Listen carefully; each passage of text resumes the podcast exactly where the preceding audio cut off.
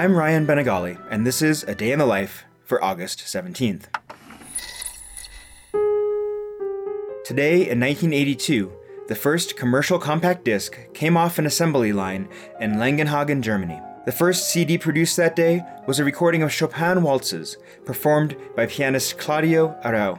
Following more than a decade of development and standardization, the compact disc digital audio standard was put into place in 1980.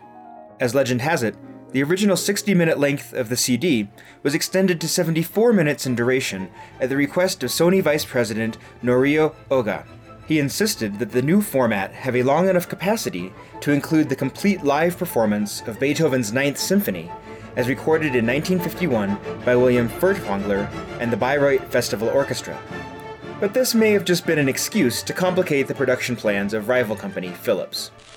Unlike a vinyl record, which stores music in physical acoustic grooves that are read by a needle and stylus, the compact disc relies on a laser to read a digital encoding of the sound, a series of ones and zeros that result from the reflections off of the so called pits etched into the shiny surface of the disc.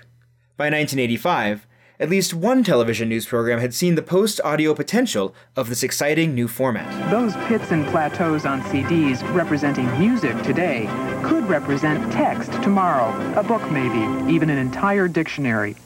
You can put on one CD uh, the equivalent of uh, six to 800 floppy disks. And who wouldn't want that? The rest, as they say, is history.